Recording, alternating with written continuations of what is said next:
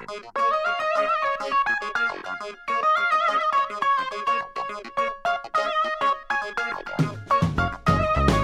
the show today, Roberto Verganti, professor of leadership and innovation at the Stockholm School of Economics and design theory and practice at the Harvard Business School. And with us is also my co host, Reynir Indahl, founder and managing partner of Summa Equity. So today we'll talk about reframing, the most advanced leadership skill to have today. Roberto, welcome to this show. Thank you very much for this invitation, Reynir and Vesna. It's a pleasure and an honor to reflect with you on where leadership is going today. Thank you so much. So let's start with this question around reframing. What is reframing? Reframing is one of the most advanced practices of our mind. When we address a problem in reality, we always use a frame, a focus. It's very important because it helps us to focus on what is relevant and, and filter out what is not relevant that otherwise become too complicated to make decision. But every now and then when the environment changes, we need to refocus, to reframe, to understand there are other things that makes more sense. I can make a little bit of an example, very simple but and humble, but sometimes simple examples help. A few years ago, it was actually 10 years ago, Gillette invited us to help them to address a challenge they had. I mean, they had some contrasting signal, and the signal was that young people didn't want to shave anymore, a clean shave. And, and you know that Gillette has always been the best a man can get, which means you're a real man only if you're clean shaved. And the best man is the man who has the shorter hair. And then there was this young people who didn't want to shave anymore. And I see Reynir and see myself, and we are not clean shaved, so also adults. And it was very funny when we met the head of R&D of Gillette, and he looked at me saying, "There's something strange about you." And the strange thing was, I was not clean shaved, so I was unpolite to him. And so we embarked in this journey to help them to make sense of a changing world, to reframe what they saw. And suddenly they slowly understood not only that, of course, shaving was not about having the shorter hair, but it was by building identities, a matter of styling today. But it was also the painful process of abandon the myth of the past.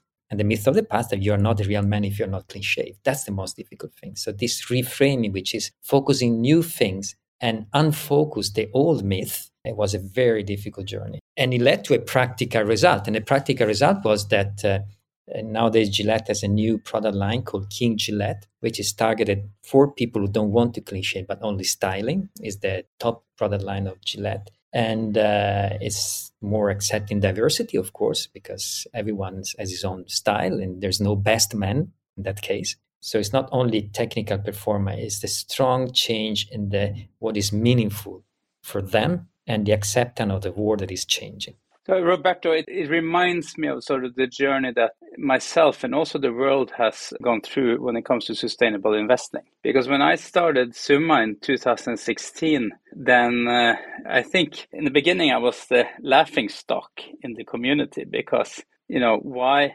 focus on sustainability and impact? No one has made money doing that before. And I came from a situation where, you know, uh, with a private equity firm where we were agnostic to these issues. And I became more and more concerned about the challenges we had in the world, both climate change and social inequality, and also biodiversity. And I felt that these issues are becoming so large that you can't ignore them anymore. And it was also sort of a personal journey for me that I wanted to be part of the solution rather than part of the problem. But I'm amazed at how the world has changed now since 2016 over the last five, six years, and how suddenly it seems like the investment community is starting to reframe. Suddenly, sustainability has to be a core part of the equation. It can't be ignored anymore. Is that similar to what you're talking about? Yeah, there are two things that are very interesting. What you say in, in your story, which is uh, describe a classic pattern of reframing. First of all, when you reframe and you're the first one to do it, other believe you're crazy. I mean, eh, one of our friends, the founder of Fotografiska, he has totally reframed what a photography museum is. It's not about conservation of only the few elite artists and where no one goes. Fotografiska is, first of all, a place where you go to meet and reflect and become more conscious about what's going on in the world, which means also have more humble photography and pop photography because this is what had people to reflect. It's not about the art, it's about reflection. But when they open up in New York, I saved the title of the uh, New York Times critique, and it said, predictable superficial photography that doesn't worth the i think it was $25 visit because of course if you're a critic in art you don't go to Fotografiska because you don't find only the perfect selective photography so every time you challenge something Every time you reframe the meaning of things, those who are there before, they have their myth, they believe you're crazy. And that's why reframing is very complicated because at the beginning, if you're not really very centered around yourself, you believe you're wrong because everyone tells you you're wrong. So that's one part of the story. And it's when you reframe what other people see. Then there is a second part of the story that is even more difficult. And that now maybe is the challenge for you, Reynir, now and the future, which is one thing that is extremely difficult is the second step, which is reframing yourself, especially when you're being successful. So I'm sorry if I use your example, Reynir, but you, you're being a reframer. And what is most will be the next challenge for you? How do you reframe yourself? What is the next step? And this is very difficult because the recipe that makes you successful after a while becomes in your case imitated so other people do it hopefully and this is great but uh, the meaning of sustainability is, is also changing and I, I, would like to talk a little bit about that and reframe. Reframing is not only how you reframe the meaning of something in society. Once you've been doing something cool and great and innovative say okay but now this is wrong. I need to move forward. That's extremely complicated and why so? Why do you think that it's so complicated for us? Is it connected to the part that we sometimes call the ego? What is it? It can be. I think that I mean I'm a champion in being hard to reframe myself. so I think that is it's very difficult to address the myth that made you successful and say uh, that myth doesn't work anymore. So the more you're successful, the more it's difficult to do it, and that's why is a quintessential task of leaders because leaders, by definition, if they are where they are, because they have been successful. And so you tend to confirm yourself when you become a leader and say, okay, if I'm here, it's because what I did so far was good. And sorry, it's not like this. Actually, you need to unlearn what took you there because what took you in the position of being a leader is not what you need when you are a leader in a changing world. I mean, there are so many myths. A few years ago, we were working with Illy I mean, Illy is the best coffee in, in the world in terms of quality, but they have been missing great opportunities connected to what happened with Nespresso and Starbucks. And when I asked the top leaders what happened, how could you miss the opportunity of Nespresso? I mean, Nespresso is done by Nestle, which is a company we're doing Nescafe. The answer, you know, but Nespresso is not an espresso. And I thought about this. I said, oh, yes, that's true. I didn't think about that because you don't have the pressure in the machine. So the myth of the espresso and, the, and what is the definition of an espresso, which was defined by Illy, is what prevented Illy to see the change. So it's the myth of our own success that prevent us to do that because we believe we have the answer. But the answer is always good for the past, not for the future. There was a friend that once told me that what you have to observe is what is in your side vision. So we all tend to look what's ahead of us and focus. But the interesting things happen in the side vision, uh, metaphorically. So that comes to mind when you're challenging me to reframe again. What kind of reframing should I do? Because it's probably not what's straight in front of me, right? It's uh, something that is in the side vision and emerging, but that uh, people are ignoring because they, they're focusing on what's mainstream and what's in front of you.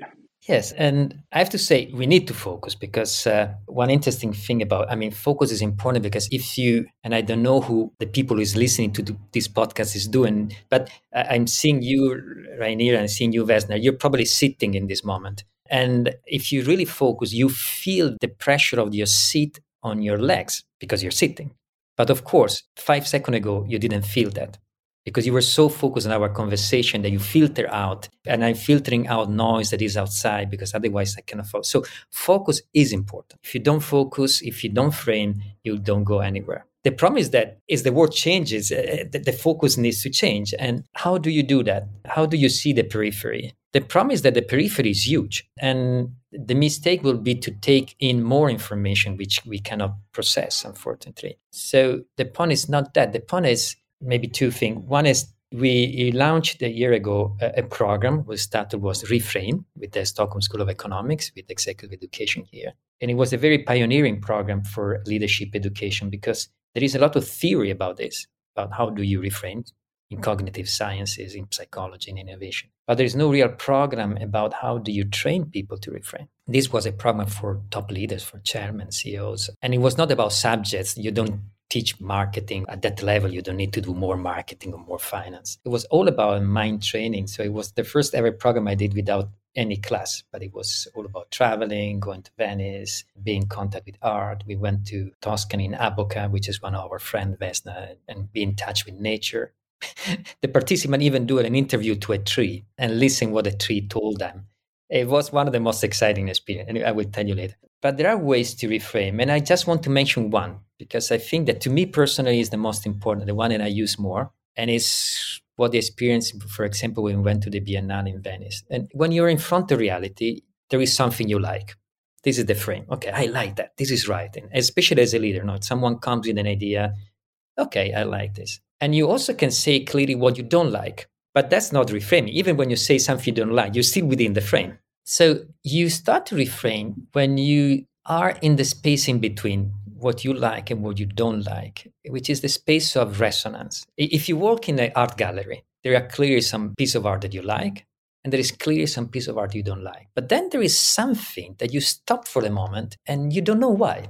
So you start feeling there is something that is talking to you, and you need to follow that, which is the space in between.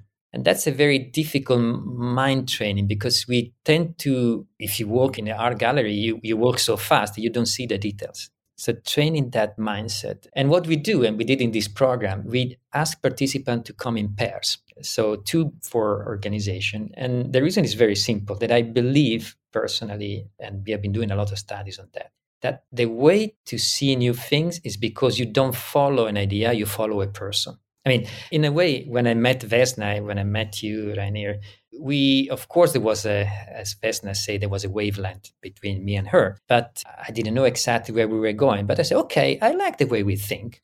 I like just to sit down and, and talk to you. I don't know where we are going.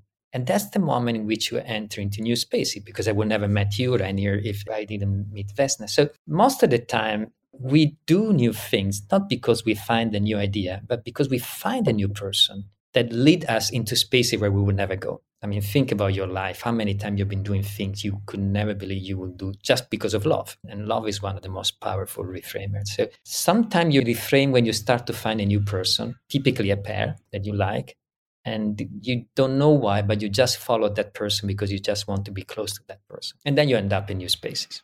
So it feels so true when you say this, Roberto. I was thinking about this kind of myths of leadership that we have, you know, leader knows, a leader is a good planner, right?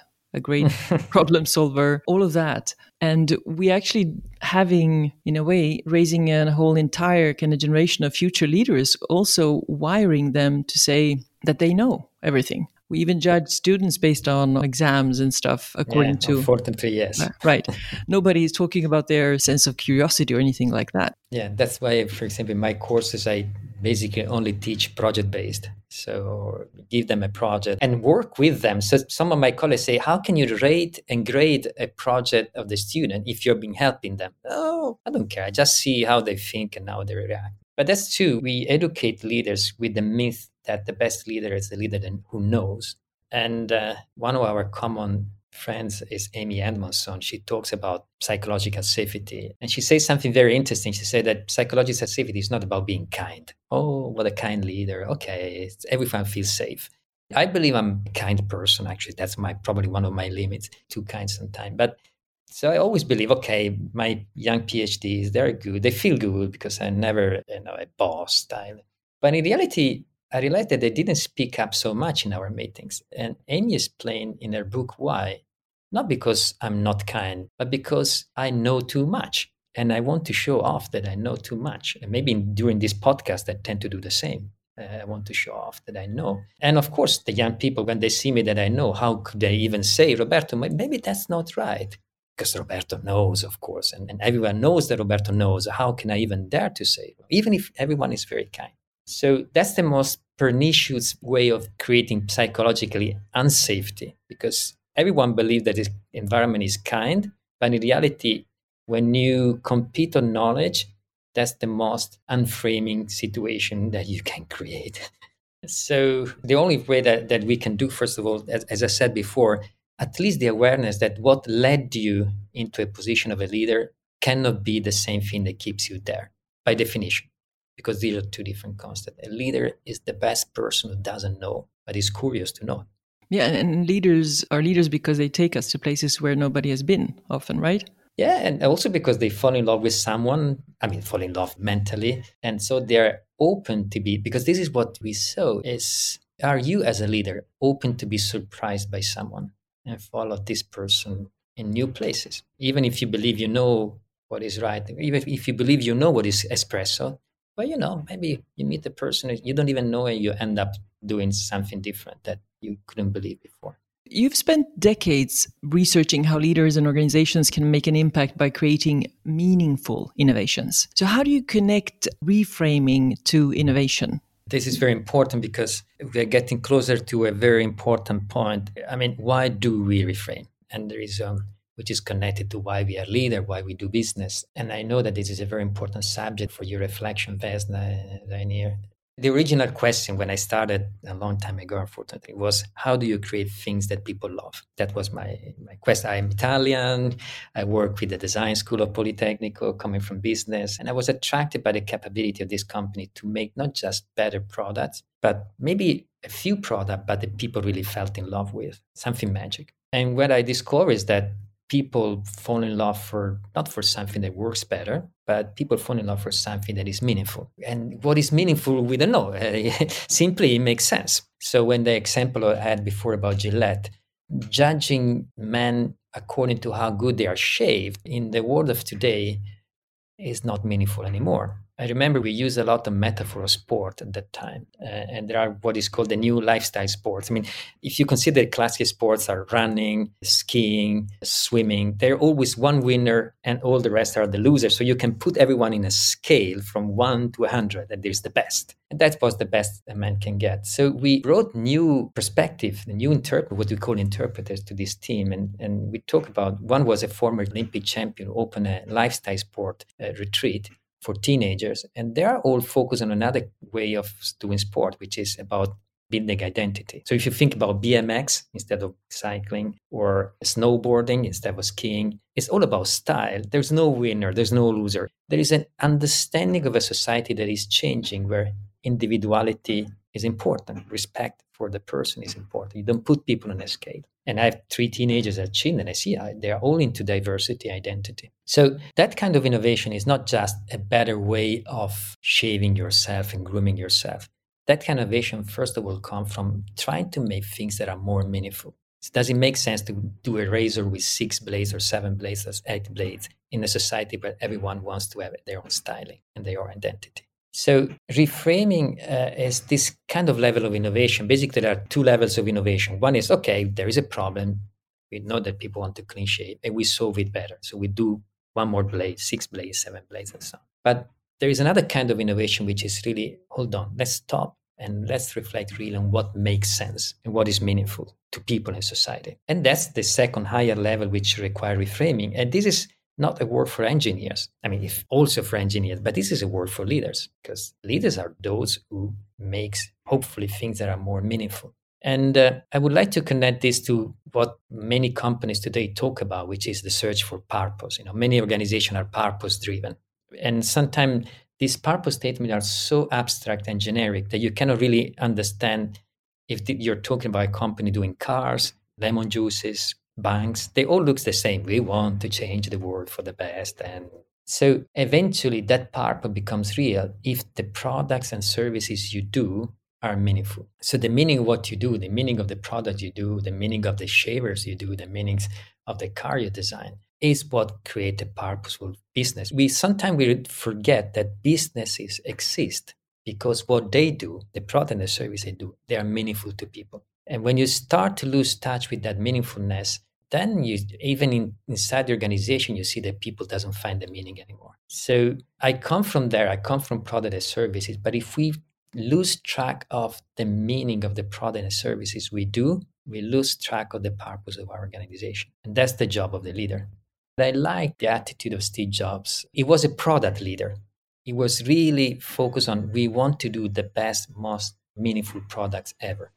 And more meaningful doesn't mean better in terms of performance, but it makes sense for people. And if we do a few products, because Apple does only a few products, that makes sense for people, all the organization find meaning. But how can you engage the whole organization in that reframing process and innovation process? Because if you take a Summa, if, if I'm the one that is always going to come up with the reframing and and developing sort of our, our purpose, um, and meaning that might go in a different direction than if uh, we got the whole organization engaged in it right? Yeah it's a very good point. Uh, it's a very good point. And engagement is one of the biggest challenge and especially in this new world where we want to innovation come from the bottom not only from the top or at least in collaboration. And, and uh, it is challenging. There are a few tools that are growing this moment especially from the world of design because design has the power of being very engaging. When you work on things where you don't only reflect but you really put your hands into the real products you do i have to say that every leader in his small team in his small group needs to find the meaning of what we do. Every team eventually delivers something. Even if you're in accounting you're delivering performance report whatever you do and, and it needs to be meaningful to the people you deliver this. So it is a job at every single level. The more you go up, of course, the more reframing becomes extremely important. But even myself, in my small team of researchers, I need to reframe continuously what we do with the help of the others. So it should be a, a mindset that is spread all around the organization. How do you connect this with the uh, meanings of uh, sustainability?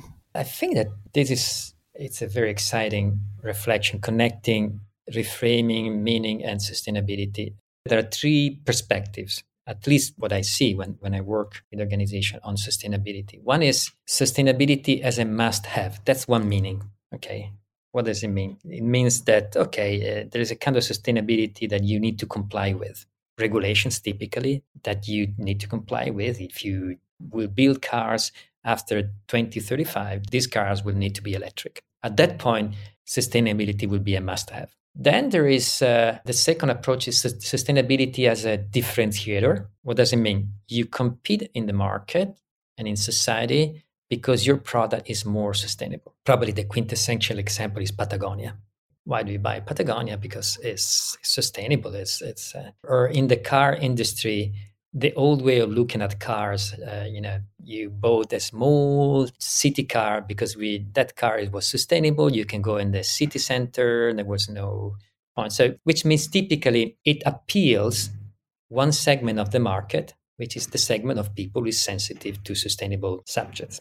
Okay what is the limitation of this strategy? The limitation is that it's very hard to change the world this way because you only appeal to that segment of people, customers who are willing to compromise on something, quality, because of sustainability. So, in a way, it's a company that is pushing the burden of sustainability on the customers, and which means only customer who accept this burden will be happy. That's the example of Patagonia. I mean, you don't change the world of fashion like this. It's fine. It's totally fine. It's, it's a segment, but it's a very small segment because not all people is willing to compromise on.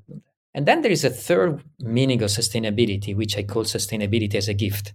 And sustainability as a gift means that you don't compromise on quality, you don't compromise on quality, you capture all the three things quality for the customers, profitability for the business, and sustainability for society. And the example in this case, uh, I mean, it's quite trivial. It's Tesla. I mean, what Tesla did, they totally reframed the meaning of an electric car. It's not that you buy because it's sustainable. Okay, it's a goofy car, but, but yeah, I want to be sustainable and make a sacrifice. No, no. The Tesla is cool. It's better in terms of engine. It's better in terms of sustainability, and it's better in terms of profitability. So that's the sustainability as a gift, which means people buy that car because it's happy, and by the way, it's more sustainable. And that's the only way you change the world. And there was a recent interview to Elon Musk. Unfortunately, in this moment, talking about Elon Musk is not definitely the most popular way. But in any case, it was very interesting when in this interview in the Financial Times he said, I think I've been anticipating, it was not a very humble statement, he said, I think I've been anticipating regulation about electric cars by 10 years. And I have to say, it's probably true.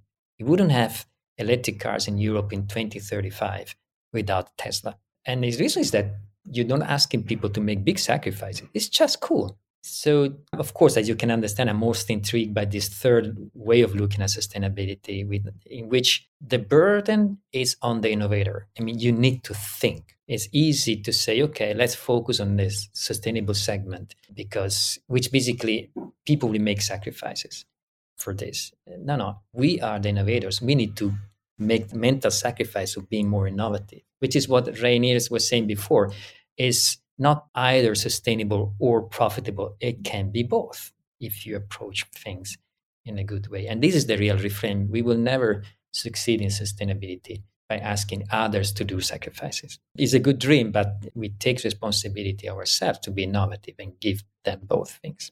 What we need to reframe, for example, is one of the myths that have been leading the innovation world in the last 20 years in the last 20 years, the world of innovation and, and therefore the world of business has been driven by this myth of user centered innovation, you know, design thinking, for example. Design thinking is quintessential user centered. Well, I have to say that 20 years of design thinking didn't leave us a more sustainable world. Because if you focus on the user, you which sometimes I call it userism, which is a new word for consumerism, but it sounds cooler, but it's still consumerism. I mean, you're giving people what they want, which is not necessarily the result of a vision that give people a little more than what they can have. So what we are trying to do now in, in, our studies is how can we develop a more systemic thinking approach to innovation, which you don't innovate only for the user.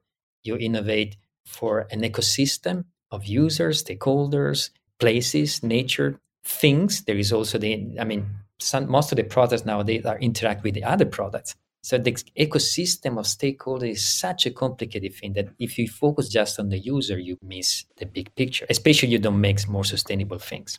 Yeah, we have been uh, working on that uh, around what we call systemic investing. So if you look at how our industry has been built up and also the fund structure, you know, you have venture funds, you have buyout funds and growth funds, you have infrastructure funds, and then a lot of private equity firms are sector based.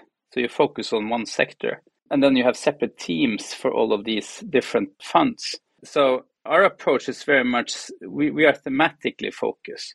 And if you take circular economy, that's not only about, you know, we own a waste management company, but circular economy is not only about a waste management company, it's all these different across sectors, players that have to work together and you have to reach you have to change the value chain if you want to get to a more circular economy. So we've been thinking uh, you know the uh, the current structure of our industry is wrong because uh, if you so we have a team focusing on the circular economy we can't have four different teams focusing on that. So you can't have a venture team that does its thing and then an infra fund that does its thing, because then you're not going to attack this problem systemically, because that's an, you have to do it in an integrated way. So we have now developed our theory of change for how to get from where we are to a more circular economy. And then we're seeing how we can sort of align the strategy with our waste management company, but also what other investments we can do in order to, to accelerate that theory of change. And that leads us into a systemic investment approach where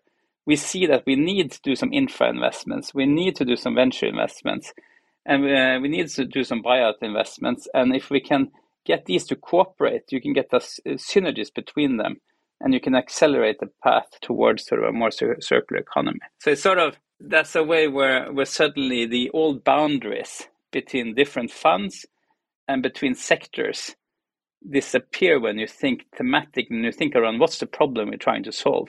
And this is a systemic problem. It's a wicked problem. And how do you then move that to towards a solution? And then our current structure in our industry doesn't quite work.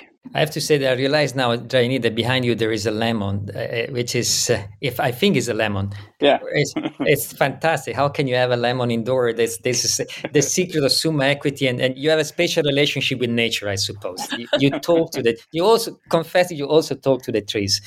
Uh, and and you uh, remember that? That's impressive. That, that's fantastic. How can you have a lemon indoor? Anyway, we talk separately about this. But what you said before is amazing and I wish more leaders would have this awareness of understanding that the big opportunities of today are in the ecosystems and uh, beyond the boundary of the organization. There was a recent article on HBR by Linda Hill. Linda Hill is one of the major Uh, she was my professor at Harvard. Okay, so you know her very well. So she she wrote this book this book about collective genius, and uh, this article was about she, she would say, okay, what is the next step in my theories about collective genius, which is more all about the organization. And now she talk about the collective genius of the ecosystem. So the new leaders are those who are capable of activating this process of collective reframing and what we see. And you cannot, the big challenge leaders are used to plan within their own organization because they have the power. When, when you move in the ecosystem, you don't have the power. So it's all about sense making. So it's a process which sitting, talking, which makes sense. And then when we go back to our organization, we will be ready to act. But it's basically building a collective understanding of the thematic area that you mentioned before because at that level you cannot agree in plans it's not like cop 26 or 27 you really need to make sense of things and hopefully this collective sense making will lead us in a common territory I'm curious to also explore the topic of generative AI, Roberto. Why is it do you think relevant now for everyone, especially then leaders? But let's start first with defining what is generative AI. AI in general is the capability of computer to help us making decision. Generative AI is the first time ever in which AI enters the space of creativity. So instead of making the best decision, I don't know, you screen thousands of X-rays about lungs and you find out there is a tumor there. So AI is very good in doing this. But in this case, instead, is AI is entering into the space of creativity. So it's helping people to create new things. And these new things in this moment can be new text, can be new images, it can be new codes for software, new music. So, uh, for the first time ever, AI is entering into the space that we consider to be the only space where humans had control, imagination. I'm an engineer by education, but I, for the last 20, 30 years, I've been working more on design than technologies. But when I was using for the first time DALL-E, DALL-E is the machine by OpenAI, which is uh, creating images. You simply write a prompt. Can you design a lemon tree in an office? Uh, and then it will make perfectly exactly that you know that maybe with a, a, lot of lemon trees there the image that we, i see in this moment. When i saw this uh, I, my mind was blown up. It's because the level of sophistication and perfection was very very high. I've been trying recently also the text generation which is called gpt three or four. Now will come the fourth one. Uh, yesterday night a person asked me a question and okay I, I did a trick. I went to gpt i sent the answer and she didn't even realize it was not me writing. So it was a machine. So the level of sophistication is high, which means, of course, in these cases, a lot of people are scared. Oh, my, uh, the machine will substitute us. There will not be artists anymore. And we know it's not like this. When photography was invented, it's not that art disappeared. I mean, there were still painters. Of course, the Impressionists came.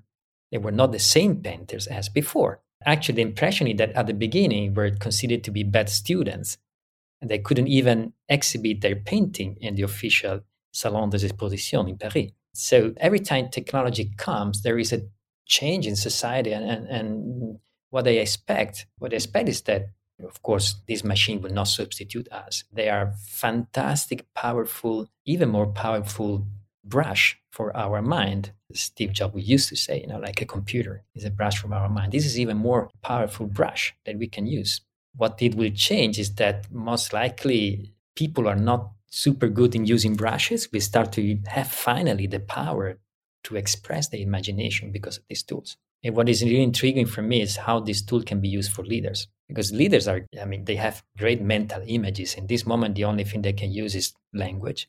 But imagine you can really imagine something, put it into this machine. This machine makes you create images and then can even imagine an entire organization leveraging what Reynir was saying before. How can you engage organization? This machine has a power to engage everyone, and everyone create their own image, and we can play around that. So it is a fantastic technology. I know people is concerned because, of course, like any AI machine is trained on what is out there. It's trained on images on the web.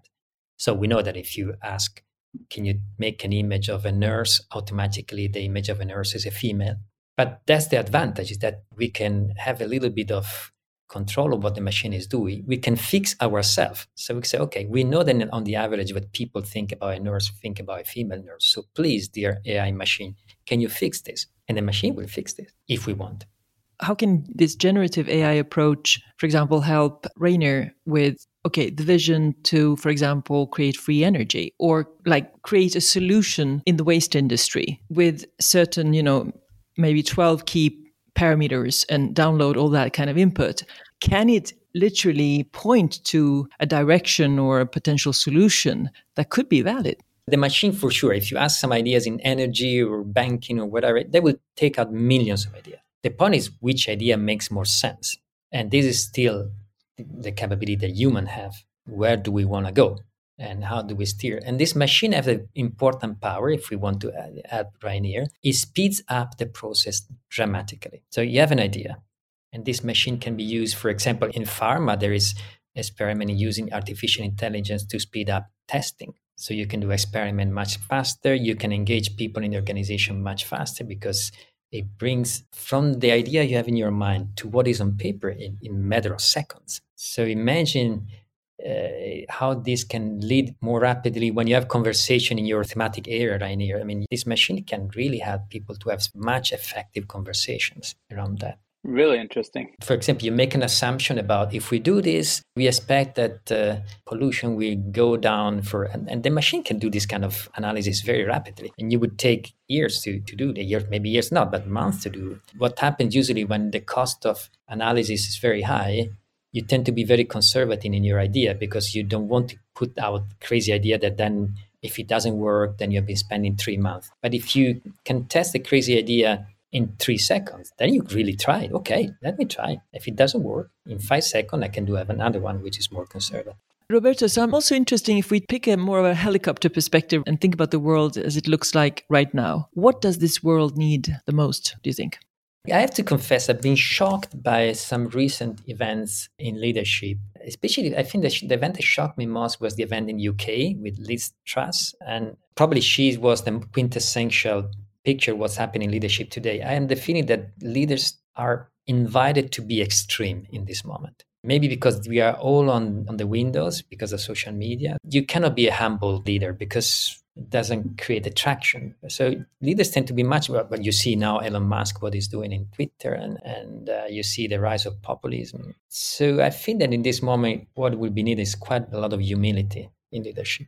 Humility, silent action, real dialogue. It will pay off in the long run. I know that it doesn't pay off in the short run. But we also see, if we look at all these stories, that the parabola of, of a leader is nowadays extremely short I mean, Liz Truss is 44 days, but many populist parties lead very shortly. And so leaders have this invitation of doing big statements, but then uh, you crash very rapidly. So take it easy. Humility in this moment is what the world needs more. Just action, do your thing, and do it not because you want to be on the show, but because you find meaning to it. And the world is also short of leadership heroes, right? So how do we redefine this? Who is a hero today? And and as you were mentioning, also some silent heroes around us. What do you think? I'm in touch with the young generation when I teach. And I have to say, I, am teaching a course every summer in Harvard Business School, what you mentioned before, design theory and practice. And I've been impressed by how this new generation is thinking in a more meaningful way about business. I just make a quick example. Uh, this summer, as a brief to the student, we had Ferrari. Okay, so cool, Ferrari is cool, you know. Ferrari has big challenges. You know, for example, what is the noise of an electric car or an electric Ferrari? You know, what is a Ferrari without noise? I mean, so Ferrari has big challenges. And I thought it was a cool brief and a cool company to work. You know, the quintessential, a big brand, luxury. Well, there was a moment in the class in which students say, why should we design for a luxury car brand? Why shouldn't we work on something different? So it, there was a kind of little revolution. So we need to stop and say, okay, let's reflect. And then a team of students even develop a fantastic brief, not about how to make the experience for the driver better, but how to make the experience for the passenger better. Because so oh, we don't care about the classic you know Ferrari driver, and we care for the person sitting next to him that him because usually he's a male who doesn't want to go in a Ferrari. So and this suffering. So there was a lot of reflection that I would never expect. So I have to say the new generation is extremely surprising in terms of uh, being a different kind of leader. Of course, if we look at what happened recently with the crash in the cryptocurrencies, there are also new generation that are not totally good. But at least what I met in the business school is very conscious young people. And what would be your advice to young people today when making choices to design their life work? I've been reflecting about this also because I have three young children in that age, and I always say, don't look at what is the job market because it will change completely in just in three years. So forget about that. Typically, people tell you do what you like. When I was 25, I was a, a musician at the time, and I always was unsure whether to become a real musician as a profession or become an engineer. And then probably I was a bad guitar player, so I didn't succeed in music. With, and I became a professor. And then I kept, I'm still playing guitar nowadays. And then I understood that when you really like something, keep it as a hobby so my guitar is my hobby, and I, it's very fun because I do not need to compromise. There's no business there; it's just pleasure, and it needs to be pure pleasure. But I'm very happy I became a professor because being a professor gives me meaning. So choose what gives you meaning as a person. It doesn't need to be pleasurable because there will be a lot of pain in, in your profession. Choose what gives you passion, and passion comes from the Latin patire. So you're ready to suffer for that.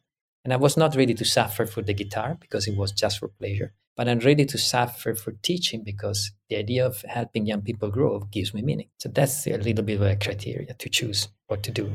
Find something that gives you meaning and you're ready to suffer for that. If I would jump in and add something based on what I've learned through this conversation, Roberto, is to uh, ask all the young people to fight what they believe in uh, in the organizations they are. Because if I, as a leader, is going to reframe, I think those ideas are going to come from the young ones they see things that I don't see, and they live more in the periphery. Well, I'll probably, you know, look straight ahead. If the young fight for what they believe in, they can help the organization reframe. By the way, in this program that we did last year, we had the process of reverse mentorship.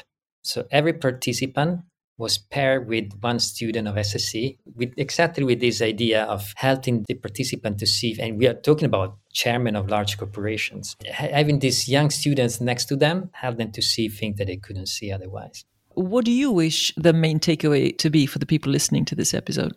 If you focus on helping i mean people to change the life of just five people you don't need to change the life of a million of people. If every one of us change the life of at least five people then you multiply 8 billion people in the world for five it makes 40 billion. So we, we still have you know a lot of change and good change for the next generations but then you need to really to do it for five people. Big statements are interesting diving into really changing thing for real for someone is a fantastic pleasure. And I still go back to what I said before, therefore. So we can talk about ideas, we can talk about other things, but eventually I really believe that change is connected to human relationship and especially intimate human relationship. A few people who interact well can give you a lot of meaning. So true. Thank you so much, both of you. A pleasure. I can go on forever because it's always very stimulating to reflect with you. So thanks, Roberto. Thanks, Reynir, for a truly valuable conversation, an important one to have. This is Summa and Friends, the show that inspires and guides you on how we together can create a wiser future.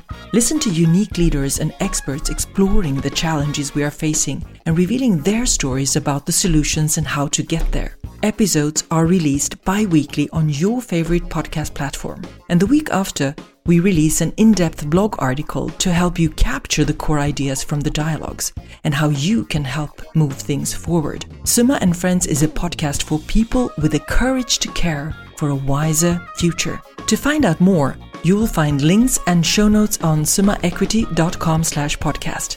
Thanks for listening to the show. We hope it has inspired you to reflect on what you can do to contribute. And to make it easy for you to find and listen to this show again, subscribe on your favorite podcast app, and please share this episode with one person you know would benefit from hearing it. I'm Vesna Luca, and you've been listening to Summa and Friends. And until next time, live with purpose and be the change you want to see.